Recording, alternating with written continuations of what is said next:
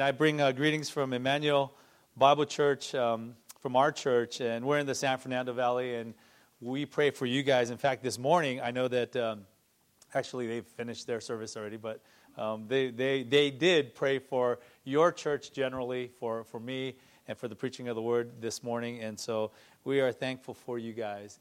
And what a privilege to come and uh, share the word with you guys. Um, uh, especially um, because it's the first Sunday of the new year.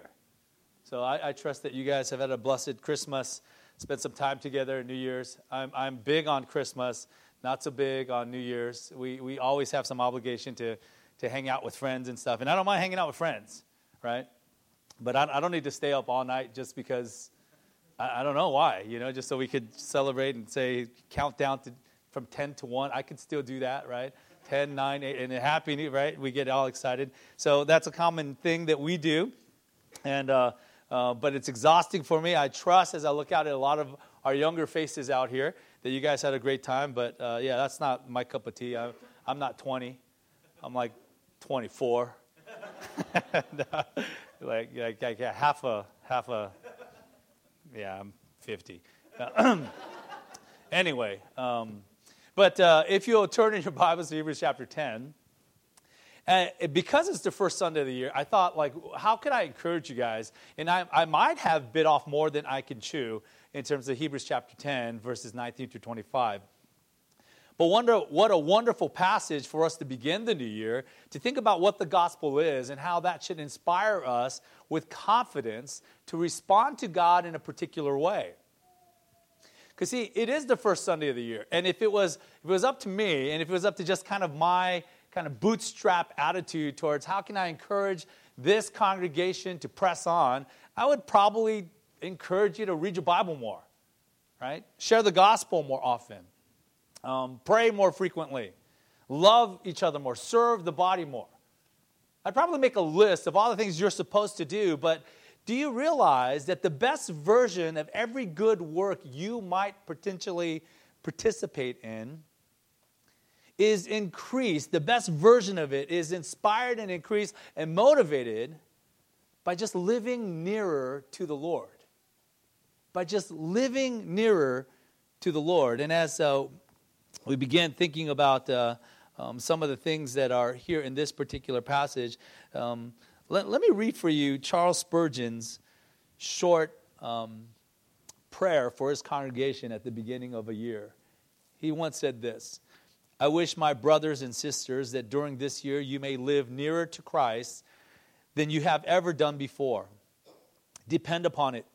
It is when we think much of Christ that we think little of ourselves, little of our troubles, and little of the doubts and fears that surround us. Begin from this day, and may God help you. It's an excellent prayer and an important one for us as well that as we begin this year that we would desire to press on but press on specifically in understanding who god is in, in deepening our affections for him in increasing in our confidence that he has done great things for us. And that's what we mean by gospel confidence. Let me read to us the passage that we'll be looking at this morning and then i will pray and begin to unpack um, what Scripture and what the Lord has for us this morning. Hebrews chapter 10, starting in verse 19. Therefore, brothers, since we have confidence to enter the holy places by the blood of Jesus, by the new and living way that He opened for us through the curtain, that is, through His flesh. And since we have a great priest over the house of God, let us draw near with a true heart and full assurance of faith, with our hearts sprinkled clean from an evil conscience and our bodies washed with pure water. Let us hold fast the confession of our hope without wavering, for he who promised is faithful. And let us consider how to stir up one another to love and good works, not neglecting to meet together as is the habit of some, but encouraging one another, and all the more as you see the day drawing near. Shall we pray? Heavenly Father, we come before you now, before your word and ask that you would take the scriptures and that you would implant it in our hearts and souls. That we might bear fruit from what we hear this morning, not because of the cleverness of men, Lord, but because of the word of our God.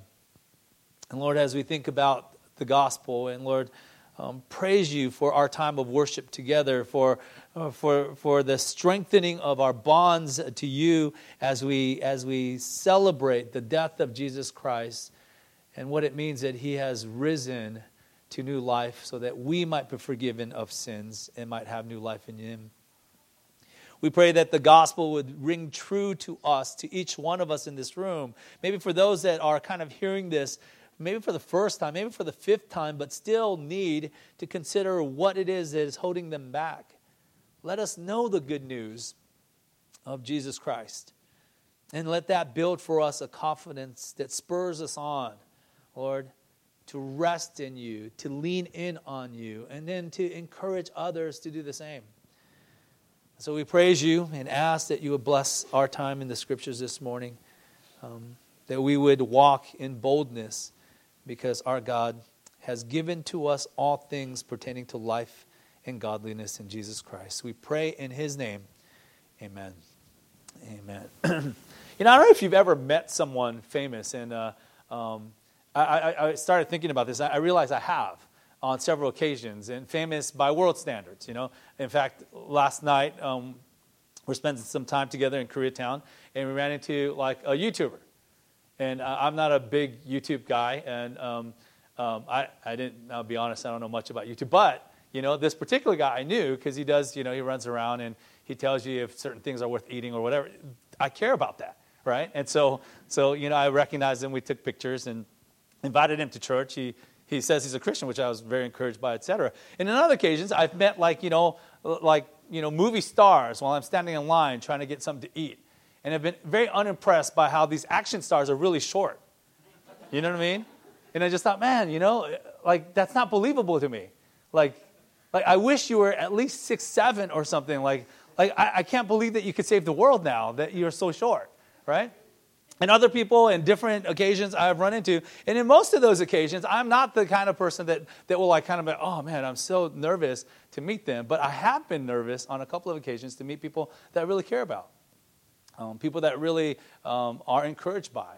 Um, I went to the Master's Seminary. I think the first time I met uh, Pastor John MacArthur, like, I, I, can't remember what I said, but I'm pretty sure I said nothing. Like, I, I think I said like gibberish. Oh, uh, pleasure to meet my, good to see you you know, like I, I, better, I better go sit down, right? Like it's one of those moments where if we come into the presence of someone that we really care about, and like I'm saying, like you know, celebrities, etc. That's great, that's fine. Hey, high five. Um, I'm a fan of your work. But godly people that I look up to, you know, meeting R.C. Sproul or someone, you know, I, I'm a little nervous. I'm a little intimidated, and I don't know why that is. But I do know that I'm not intimidated to go and meet with my godly wife. Kathy, my love, is not able to be here with you guys today and with me um, uh, because we have a women's event um, for the next couple of weeks. And so she felt that she really needed to be there for that. And so praise the Lord for, for her and her ministry to our church. But I, I love my wife, but there is a confidence that I can approach her that is just kind of familial. Familial, like family, you know, as an adjective. I know that's a weird way to say normal English words, right? But I'm saying, like, there's something about my relationship to her that I can just walk on in. I can talk to her. And I hope that's true with my kids. And I think it is because they interrupt me all the time, right? I can be doing anything, and it's just like they're just kind of like, "Hey, Dad," you know. It's like it's like, "Hey, bro, I'm on the phone," right? Like whatever it is, they just feel comfortable to walk in. And the reason why I bring that up is because that's the kind of confidence I want to understand and to appreciate that comes from our gospel reality. Yes, we are declared righteous by the blood of Christ, meaning that we are saved from our sins because Christ has taken the penalty of our sins. That's true. But do you guys realize it's not just that God says, okay, I, I tell you what, I'm going to give you a one time get out of jail free card. This is one chance you get. Now, Park, congratulations, you've heard the gospel, you've believed it, and so at this moment, this very moment, you are saved from your sins. But Good luck with the rest of your life. Do your best not to sin, because if you mess this up, I gave you your one shot. That is not the gospel. The gospel is not only that He has rescued us, that we are justified, that we stand righteous before the holy God of this universe, because we are clothed with the righteousness of Christ. It's not just that, but that we are asked to now enter into a relationship with Him. There's a family confidence that the gospel should inspire.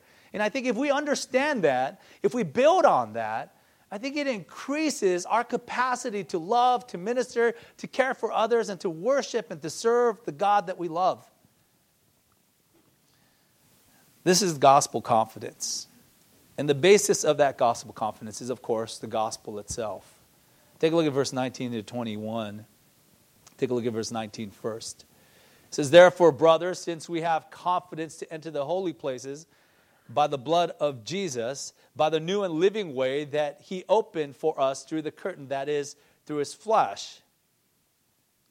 The basis of our confidence, our familial confidence, our, our, you know, our, our gladness to just walk in to the presence of the living God is based, of course, on the sacrifice of Jesus Christ. And so the therefore builds on what, he, what the author of Hebrews has been building up to this point, namely that Christ is better, that he's a better priest, that he's a better sacrifice, that he's greater than all the things that we have ever desired to see in fruition from the promises of the Old Testament. He's the fulfillment of it all. And as the scriptures build that, he says, Brother, so then we have this confidence now to enter into the holy places by the blood of Jesus. See, 19 and 20, the author of Hebrews is building for us kind of this, this picture of the Old Testament. And I appreciate that, that we read our, our passage um, this morning from uh, Leviticus 16, the Day of Atonement. It is exactly that. It is the Old Testament expression of the priest and what he does for us that is, that is the imagery that is behind what he is talking about here.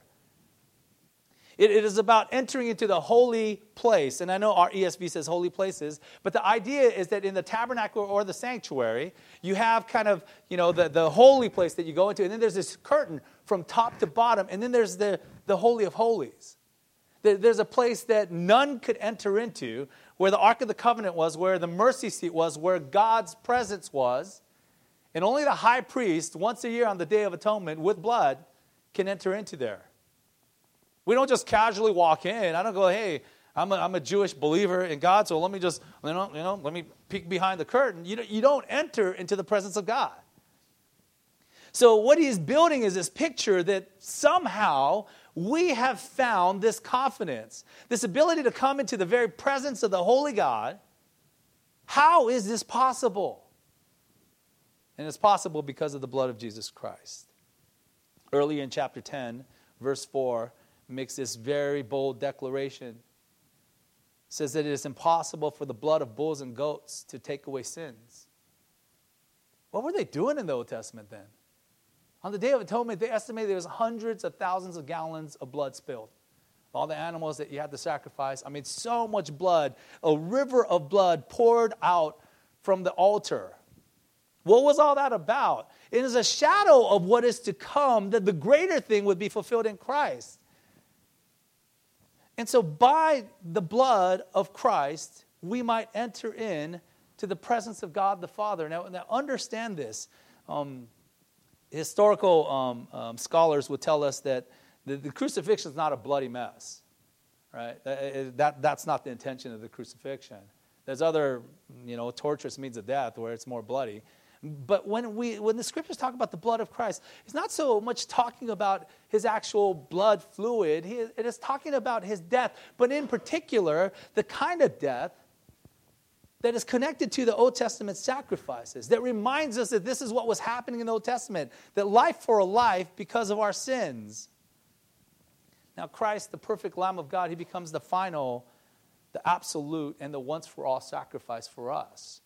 So, by his blood, by his death, we can now enter into the holy place. We can, we can pierce the veil and go behind the curtain. Verse 20 says, By this new and living way that he's opened for us through the curtain that is his flesh.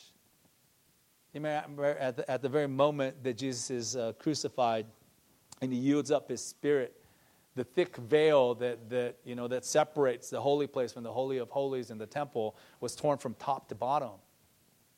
It, it was a barrier. Um, not, not just to prevent us from entering into the presence of God, it separated that which was holy from that which is unholy. It protected us, the unholy, from the danger of drawing near to a holy God. And by Christ's death, that veil is torn.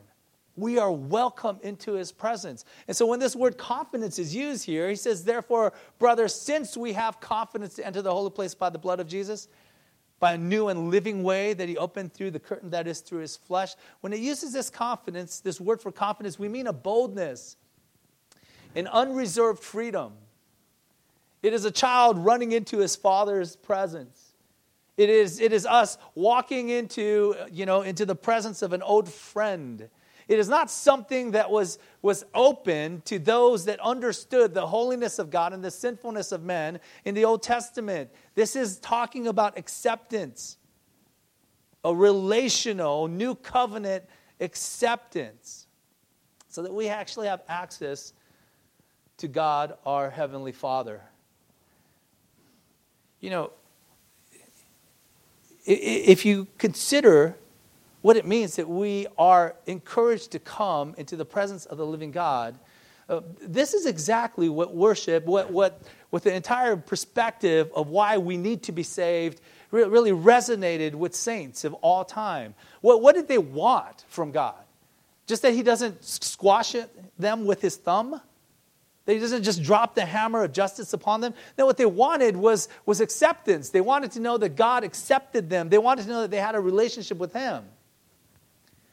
And the basis of any confidence, of any sense of familial affection, of, of, of, being able to draw near, of connecting with the Lord, is because of the sacrifice of Jesus Christ. Verse 21 adds a second, and that's since we have a great priest over the house of God. So, first, you have the basis of his sacrifice. Secondly, you have the basis of his priesthood. And again, is the argument of Hebrews, the book of Hebrews, that this is the great, great priest over the house of God. That he is a priest unlike any other. That he has no beginning, he has no end. He is not like the high priests of the past who, you know, live for the term that is their term, which is their life, and then they die. You he's a priest that has no beginning, he has no end, and his ministry to us will never end, and he is in charge of God's house. The point is simply this that Jesus is better. He's the new and better living way. He's a better sacrifice, better than the blood of bulls and goats. He's a better priest, a ma- better master over God's household because he is sympathetic to us, because he is, he is merciful and faithful to us, because his service cannot be ended and he never has an end. Christ is our perfect sacrifice so that we have access to the Father, but he is our eternal minister so that he is continually ministering continuing his eternal ministry and advocacy for us. The gospel is that we are sinners. We are dead in our trespasses and sins. And dead is one of those absolute terms, which I love, right? Isn't it sick? Um, Jeremy was uh, texting me, and, and I'm, I'm, thankful that we are praying for him, that he's feeling better. And and uh, um, you know he's disappointed that he can't be here, et cetera. And I was telling him, yeah, I was sick this week too, and only only only yesterday, maybe today, am I feeling a little bit better, right? But sickness is a relative term. So, for example, if you say, hey, Jeremy's not here, oh, what happened? And and I say, oh, I heard that he's sick. You might be like, mm, I mean, how sick is he? You know, like, like, you know, like coughing up a lung sick, or is he kind of like, Oh, the playoffs are starting. I feel a, little, feel a little sick, right? It's a relative term. You're not sure exactly what, right? If, if, if Jeremy was here and he said, hey, listen, uh, Pastor Nam Park was supposed to preach here, but he can't make it, he's dead. None of you goes, hmm, how dead? right?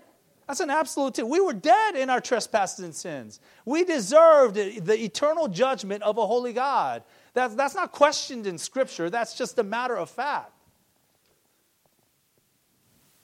The gospel is that God does something about that.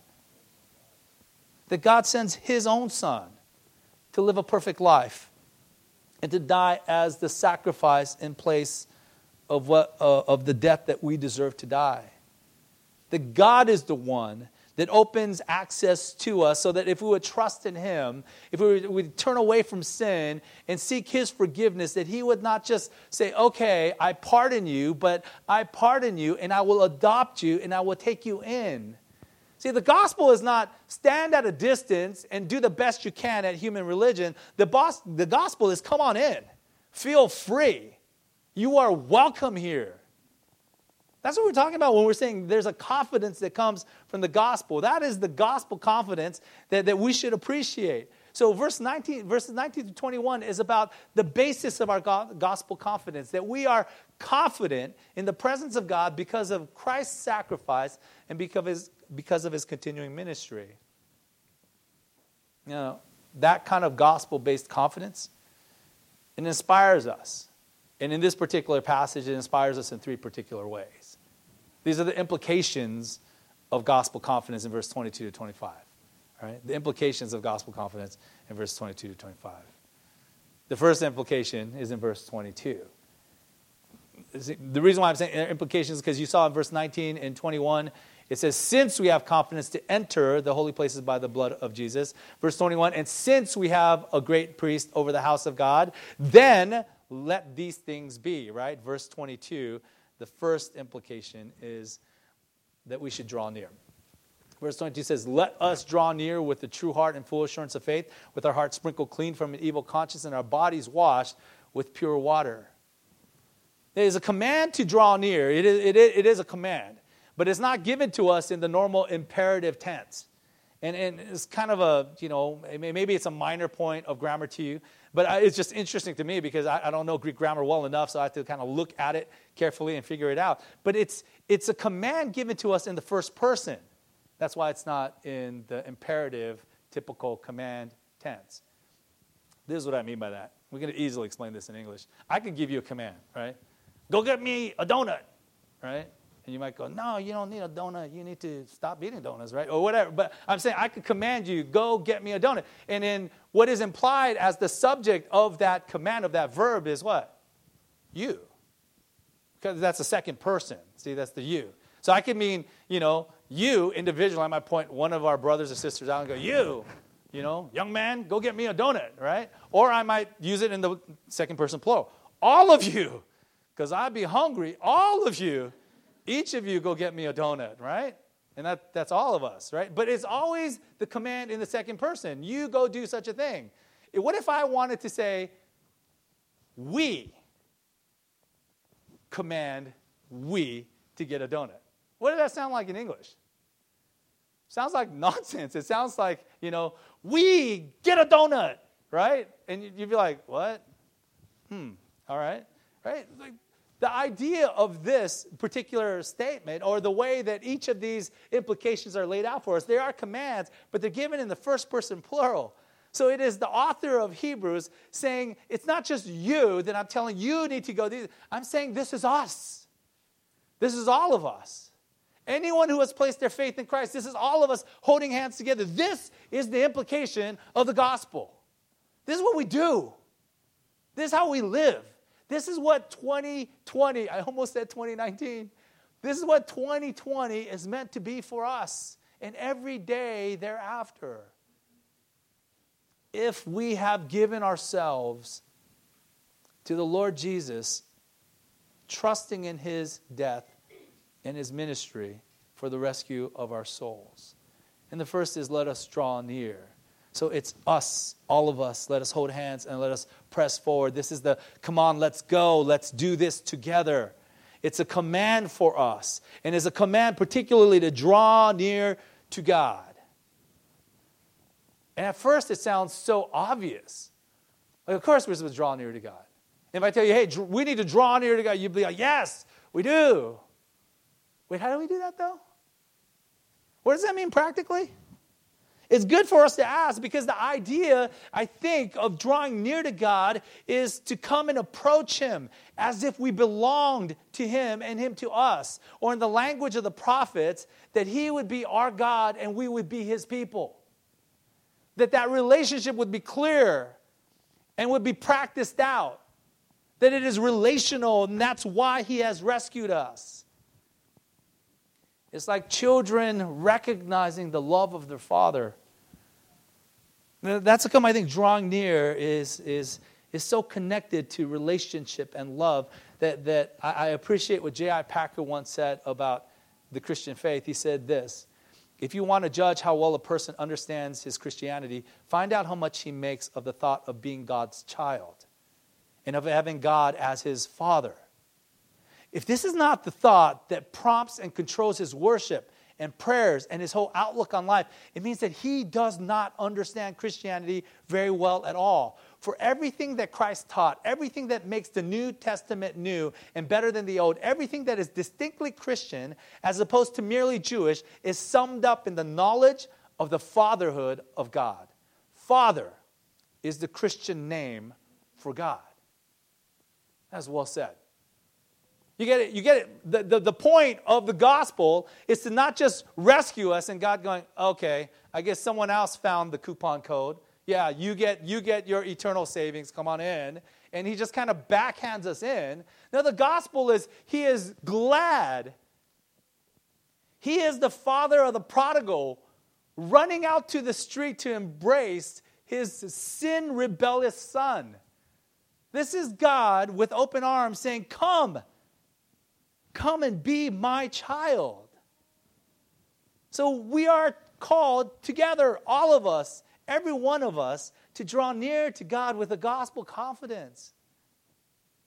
With a confidence that comes from the reality. Because I want to understand this not merely as relational, and sometimes we think of relational, we immediately just think of emotional. And we think it's just kind of some experiential thing. Let us draw near in some vague manifestation. No, the scripture here in verse 22 is very clear. Let us draw near how? With two withs.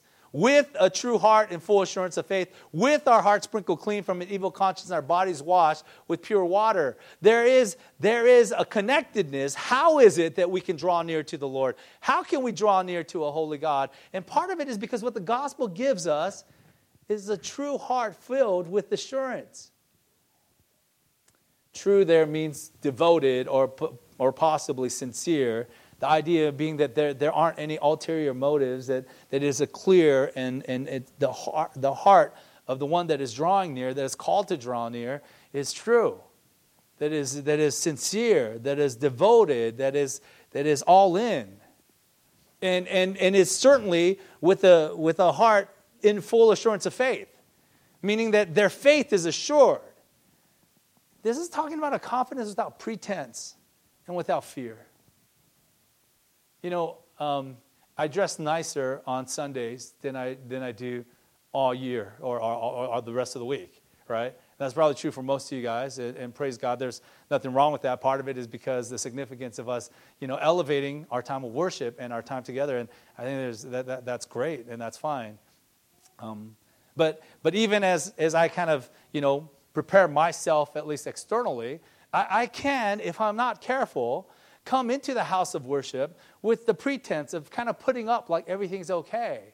That while I'm struggling on the inside, kind of saying, hey, you know, the, the common greeting we have for each other, hey, how you doing? Oh, fine. And if, if you say, how you doing? And someone goes, do you really care? Then it's like, oh, man, that's awkward. I'll see you later, right? like, how are you doing is a great thing to ask if you really want to know. But it's easy to show up with pretense. It's easy to come into the house of worship because you're supposed to, not because you want to. You know, think about any of your relationships. That's not what our relationships were defined to be.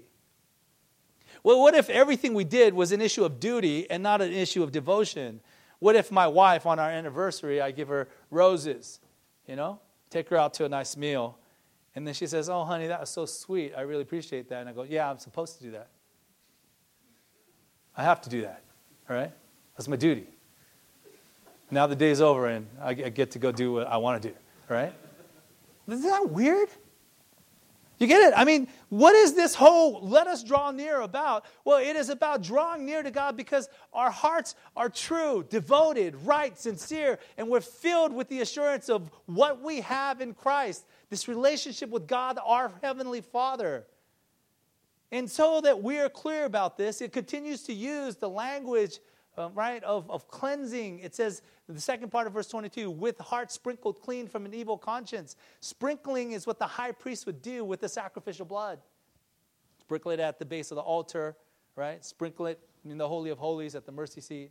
Come back, sprinkle it on the nation of Israel on the Day of Atonement. That's, that's what you do. And because of the Lamb of God who has taken away our sins, it's saying that we are cleansed, but cleansed so deeply that it affects even our conscience. So that we're cleansed from an evil conscience. And by evil conscience, it means a conscience that hurts us, that attacks us, that is wicked to us. Why? Because we are languishing in guilt.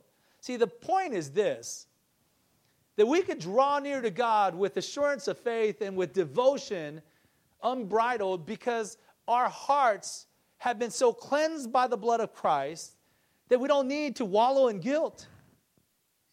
We don't need to be petrified by the fact that we're inadequate. We don't, we don't have to sit here and go, man, I am so junk. Why, can, why should I go and worship God? I can't pray. I, I'm such a sinner. I, I fail so much. There's, I, I can't offer the Lord anything. All of that kind of stuff. No, your sins are paid in full. And the fact that you are wallowing in your own guilt suggests that you have the responsibility to self atone. And if you're going to try to atone for your sins, then Christ is not atoning for your sins. We are cleansed to the degree of having our very consciences made right. So that if Satan should bring up allegations against us, they would probably be true. Right? When Satan tempts us to despair and tells us of the sin within, there's a song, right? Upward I look and I see him there.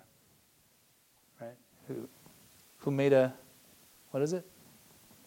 And then to all my sin. Because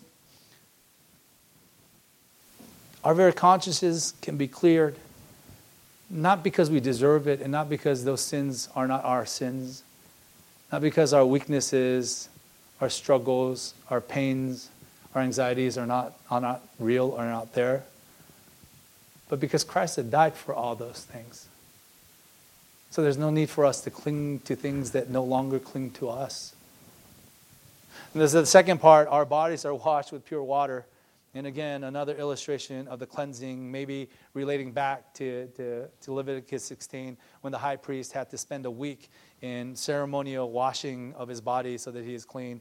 But, but, but probably the idea is simply, right, is uh, the, the metaphor of being washed so that we are pure.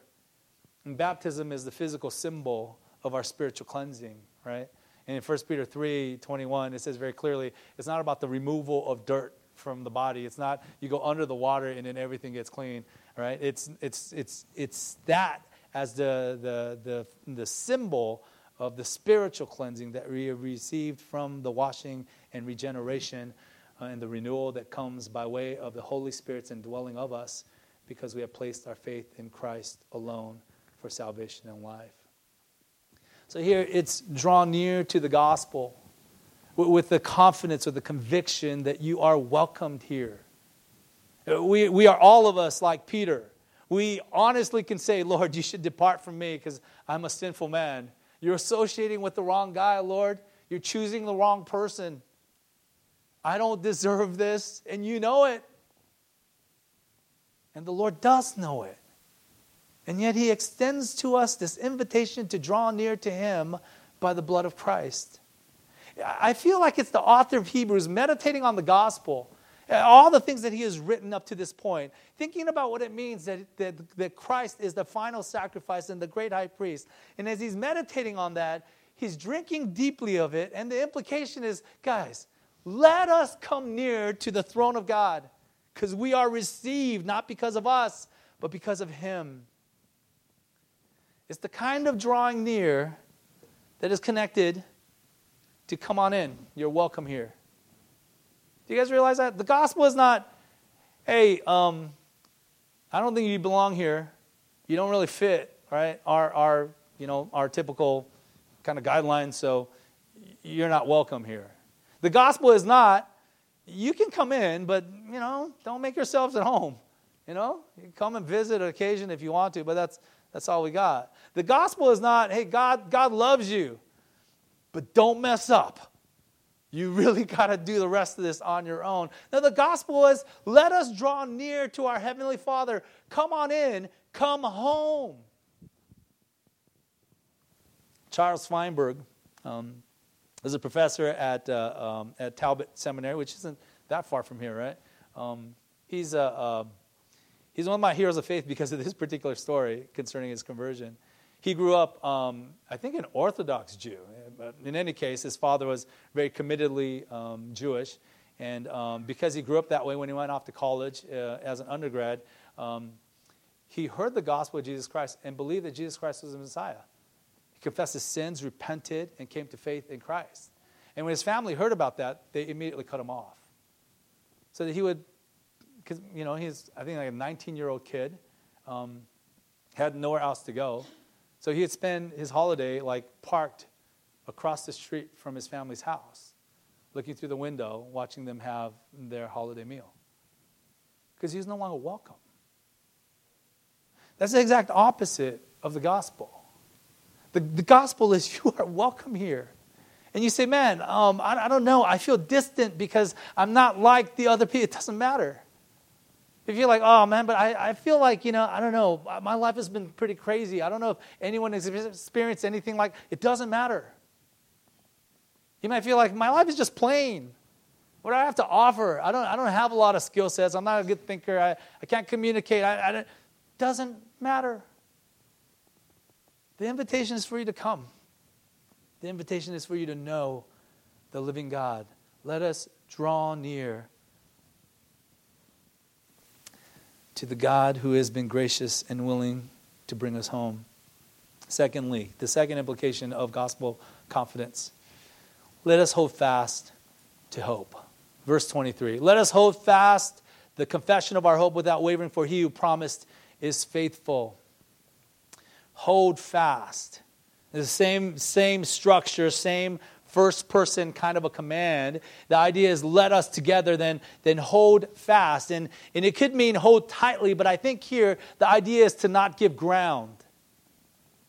This is that uh, Horatius, Horace, Horatius Socles. Socles. It's a, it's a Roman name. It's one of those great Roman legends of one of these soldiers that when Rome was about to be invaded, then the armies had to cross this, this narrow bridge to actually enter into the city of Rome. And while the Roman forces were pulling back, one soldier, Horatius, he stood on the bridge and he fought and he fought and he commanded to, the bridge to be destroyed behind him. Right, kind of a suicidal last stand. That, that's the kind of thing that is mentioned here. Holding fast, meaning to hold your ground. Because it says in the next phrase, to, to hold fast the confession of our hope without wavering. Right? Don't give ground. Be strong. And why is this exhortation so strong to this particular group of Christians? Because they were under persecution and tribulation so, as this letter is written to them, some of them are being arrested. Many of them have been kicked out of their homes. So many things are going on that is so difficult. And you could see, right, the huddling of these Hebrew Christians together, reading this letter and hearing this hold fast. Let us together hold fast to the confession of our hope without wavering. For he who promised is faithful. I, like the, the, the fact that the author uses this phrase hold fast the confession of our hope. He could have just said, hold fast to your hope. But when he says the confession of our hope, he means confession not in the sense of telling you know, people what you have done wrong, but confession in the sense of, of, of professing what we believe. In other words, he's saying, what is it that you believe? What is it that you hope in? That's what you need to hold fast. That's where you need to hold ground. And usually we run across the phrase the confession of our faith. What is it that you believe? What's your doctrinal statement? But here it is what is it that you hope in? Hope and faith are connected. I, I, think a good way to think about hope in the scriptures is that hope is, is the, the future, the future sense of faith. It is faith for what is to come. It is trust that what is to come will come. That's what hope is. And Christian hope is different from the term that is used everywhere else. Um, I like Donald Guthrie, who once said that the word hope in the New Testament, used in a Christian sense, conveys an element of absolute certainty, an element generally lacking in the modern usage of that word. I'll give you an example. In my undergrad years at UCLA, young believer, I remember this biology professor who would rail against Christian things. In the final, in her final lecture, right, she was just talking about all the bad things that are going on. This intro bio, because I was terrible at sciences. I don't know if I even passed that class, right? But nevertheless, here she is kind of railing against all the problems of the world, the diseases, the illnesses, the consumption of natural resources, global warming, whatever it was, kind of railing at everything that is going wrong. And this, this is her hope. She said something to the effect of, But I believe that mankind has handled so many obstacles in the past, and I believe that the human spirit will prevail. So you're supposed to add in the, the, the, the soft music, right? Dun, dun, dun, dun. And I believe the human spirit will, prevail, right? What does that mean? Is, is, that, is that a hope that is, it is, it is foundational, that is clear, that we could see, that we could believe in? Or is that just vague, wishful thinking? Man, that's the theology of Disney, right? I believe it in my heart, so it has to come true. Right? If you believe it hard enough, then it'll be okay. As long as you follow your heart, everything will work out well. Lies from the pit, man. Christian hope is not wishful thinking, is the absolute certainty that who we trust in will finish what he promised. If God has promised it, it must be true. Remember those old bumper stickers? I don't see them around anymore. But he said, God's word says it. I believe it. That settles it. I like that. But you can remove the I believe it part. Because if God's word says it, that settles it, period. Right? It doesn't need an affirmation of any human being, just is. If God has said or promised eternal life of joy, of love, of peace, it will take place. If He has promised the eradication of sin and suffering, it will take place. If He has promised an eternity in His presence, enjoying communion and relationship to Him and others, it must take place. If He has promised that we will one day be able to lay down all these burdens and hardships and struggles and tragedies and sins, it must take place. So, for these, these huddled Hebrew Christians under persecution, man, they must be so warmed by the, by, by the reminder that we are to go and hold our ground in what we believe that God is about to do without wavering because God has always proved himself to be faithful. Hope is so important to the Christian life, and partly because this Christian life is going to be difficult. You guys realize in the New Testament, the promise of the Christian life is not prosperity and peace and everything goes really well. No, anyone that desires to be godly in this life will be persecuted. Right? In this world, you will have tribulation, trouble, and difficulty, right? From the outside, struggles with sin from the inside. We, we will constantly be struggling with the fragility of this life. This day, this very moment, maybe you are struggling with something. Maybe a tragic circumstance or, or, or a difficult you know, situation with, with someone that you care about, or maybe at work or amongst, amongst you know, people that, that, that you relate to, your friends. Um, maybe it's an issue of sin or a, a need to forgive someone that is difficult. Maybe there's fear or anxiety. Whatever it is, right? We need hope. We, we need to know what it is we hope for and why it is that we believe that. We need to look and know that there is a finish line, and when we cross that finish line, it is all done. And that all the stuff, even the loose ends, it's all done, it's left behind, and all things are made new. We need that because hope creates, right, the capacity for us to live for something greater than this present moment. See, hope creates that space that gives us freedom then. Because if I believe, right, like Romans 8 18, if I believe that the sufferings of this present time are not worth comparing with the glory that is to be re- revealed to us, then it gives me the space to be able to go, okay, this is too much, it is so difficult, but I will hold ground because I know there is glory to come, because I know God will come, because I know salvation is not done yet. It gives us the capacity to forgive, to be generous, even when we don't have much to love others, even when others are not that lovable. It gives us capacity to live like Christ because at some point it will be finished, and God has promised that. So let us hold fast to that confession of hope without wavering, for he who promised is faithful. See, I love that because it implies the struggling, it implies the difficulty, but it also reminds us that God loves us and is taking care of eternity. People that go through difficult tragedy sometimes ask, you know, why has God allowed this? And I gotta be honest, I don't have a, I don't have an answer for that. I, I'm not God. I can't say, oh, you know why? Because God is doing 10 billion things, and by doing this, it kind of creates. I don't know. I honestly don't. And that's not, that's not my place to try to give an explanation for why this difficulty is happening to you. But I do know this I know that God loves you. You say, well, it doesn't feel like it. Yeah, it may not feel like it in the moment, but that's exactly what the gospel is.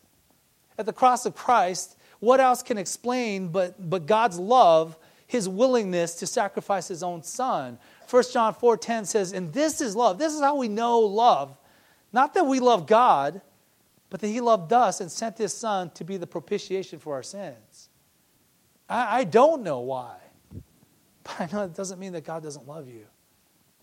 See, that's what it means to cling, right? That's what it means to hold fast to our confession of hope.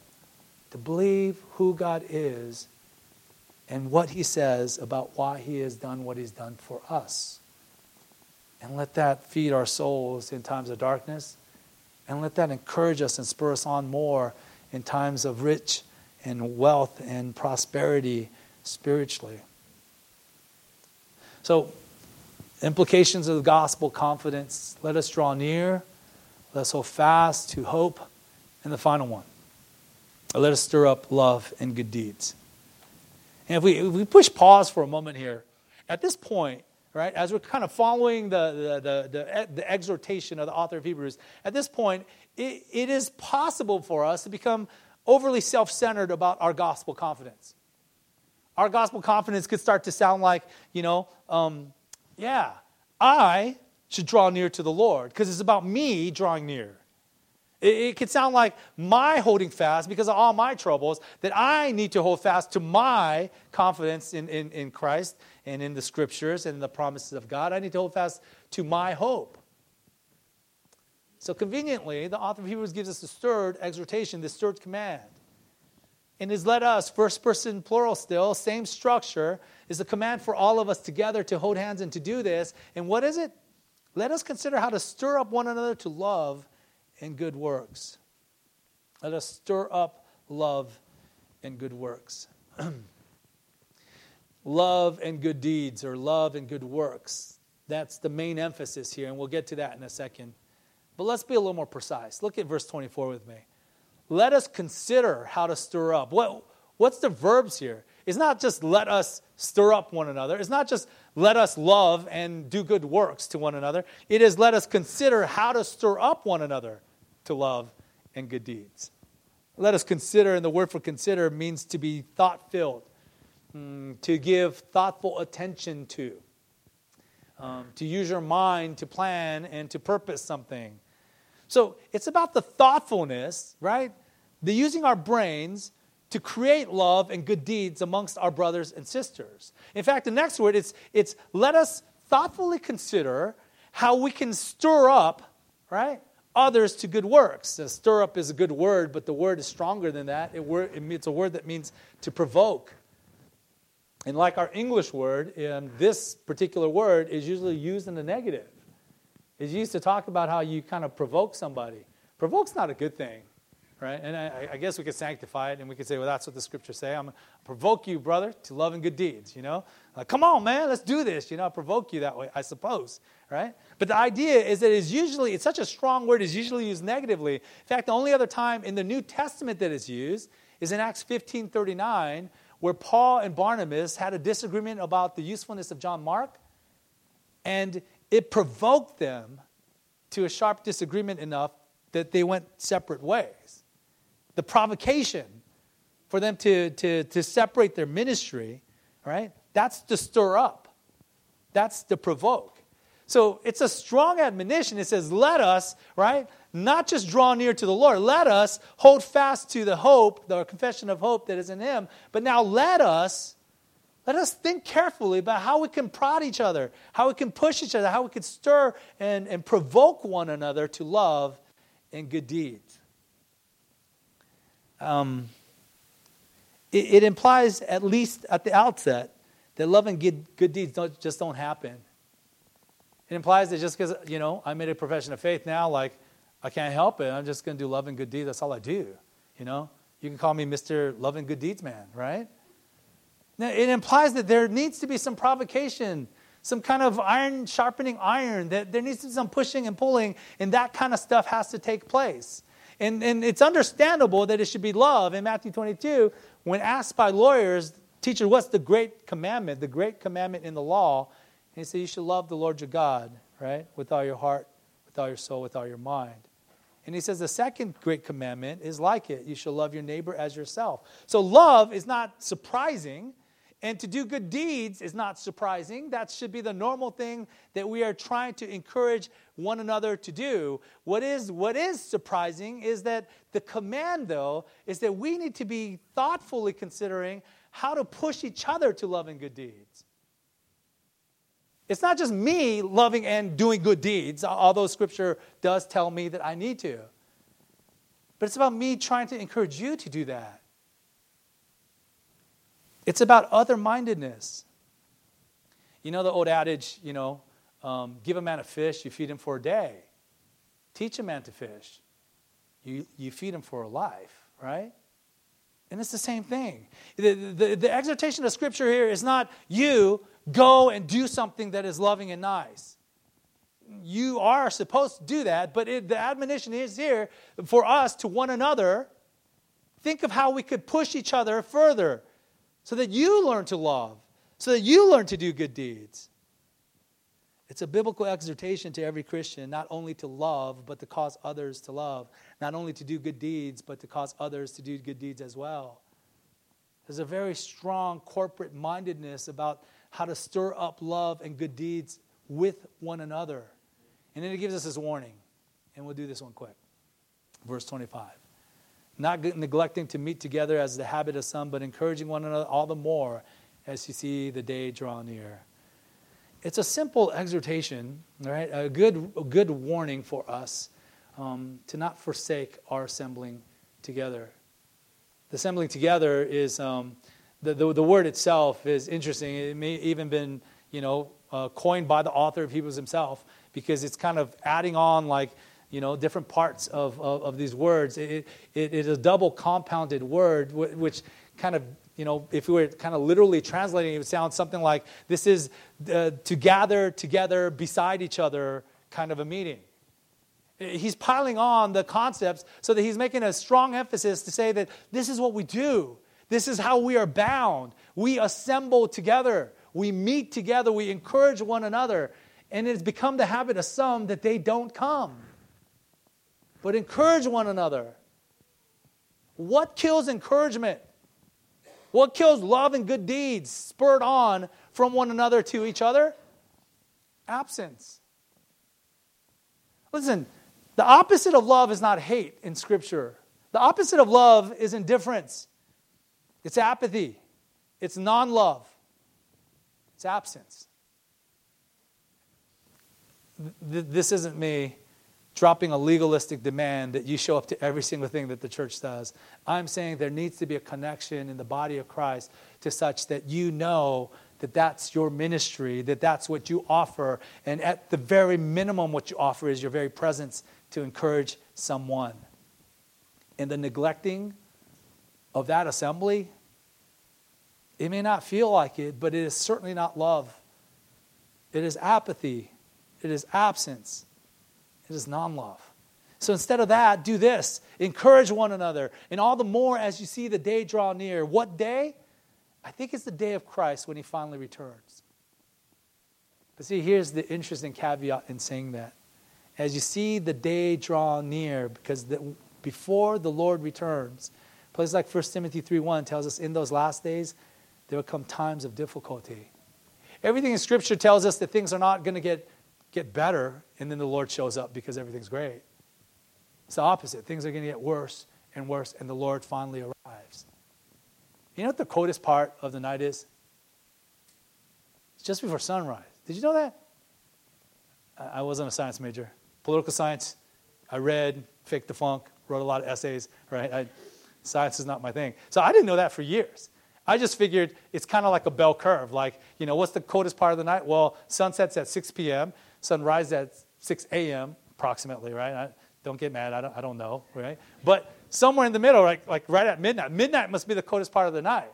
Wrong. Everything keeps getting colder and colder and colder until the sun rises. And then the heat ramps up again. So the coldest, coldest part of the night is just before the sun rises.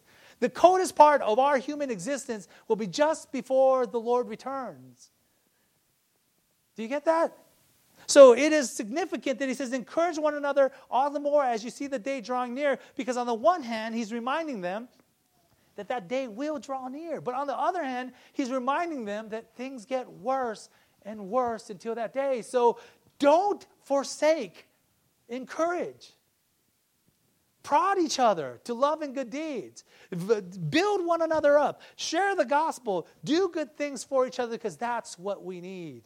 We need to be stirred up to love and good deeds, to encourage one another because that day is coming. And until that day comes, darkness and the coldest part of the night is upon us. Like I said, this is the first uh, Sunday of the year. And, uh, and I wanted to encourage you with something, and, and it might have been more than, than, than maybe I should have, but nevertheless, the idea is that the gospel builds into us this family confidence that demands of us not, not just to stand back at a distance, and if some of you in this room have never given your life to Christ, never confessed your sins, repented, and turned to Him for salvation, man, the first Sunday of, of, of the year could be the first Sunday of your new life. Like, it doesn't take for you to figure things out or to sort things out or to clean yourself up. Now, you come as you are. That is the openness of the gospel that if you're willing to confess, to repent, and to believe on Jesus Christ for salvation, He will take you.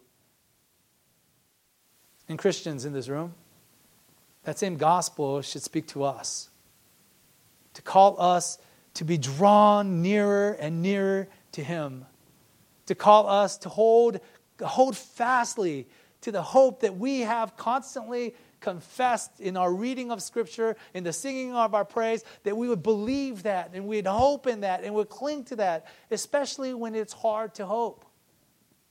And that we would stir up one another, not just, not just love and do good deeds ourselves, but to stir others, to, to inform others, to disciple others, to, to, to build into one another the capacities to minister and to serve the God that is worthy. Oh, it is a new year. And I'm thankful for New Year's, not New Year's Eve, but I'm thankful for New Year's, right? For new beginnings, a new opportunity for us to kind of evaluate and move on. And as you do, I pray, brothers and sisters in Christ, I, I, am thankful for you guys. You guys are brothers and sisters that are far away from me and I won't see you often, but I would love to hear, as our church prays for you and as you guys pray for us, I'd love to hear that you guys are growing. Not, not, not just in size, but, but in just this love and affection for God because you are living in this gospel saturated confidence and you're drawing near to the living God. Let's close our time of prayer. Our Heavenly Father, we praise you for our time in the Scriptures and for and for the gospel that opens our life and um, our hope, our, our purposes um, to you. And, and we ask that you would um, use the word that's been preached today, Lord, um, in a way that would be helpful. I pray for those hearts that might be struggling, that they might again find hope in the truth of what Scripture says about who God is and what He has done for us. And maybe for those that are searching or wondering or, or trying to understand what all this gospel stuff about Jesus is, that they might hear this truth and might give themselves to salvation and life. We pray a blessing upon this church. I ask, Lord, um, and, our, and our congregation asks that this congregation will be blessed, Lord, with effective ministry and with glad joy in serving you. And so we praise you for our time. Praise you for all good things that you give us in Jesus' name. Amen.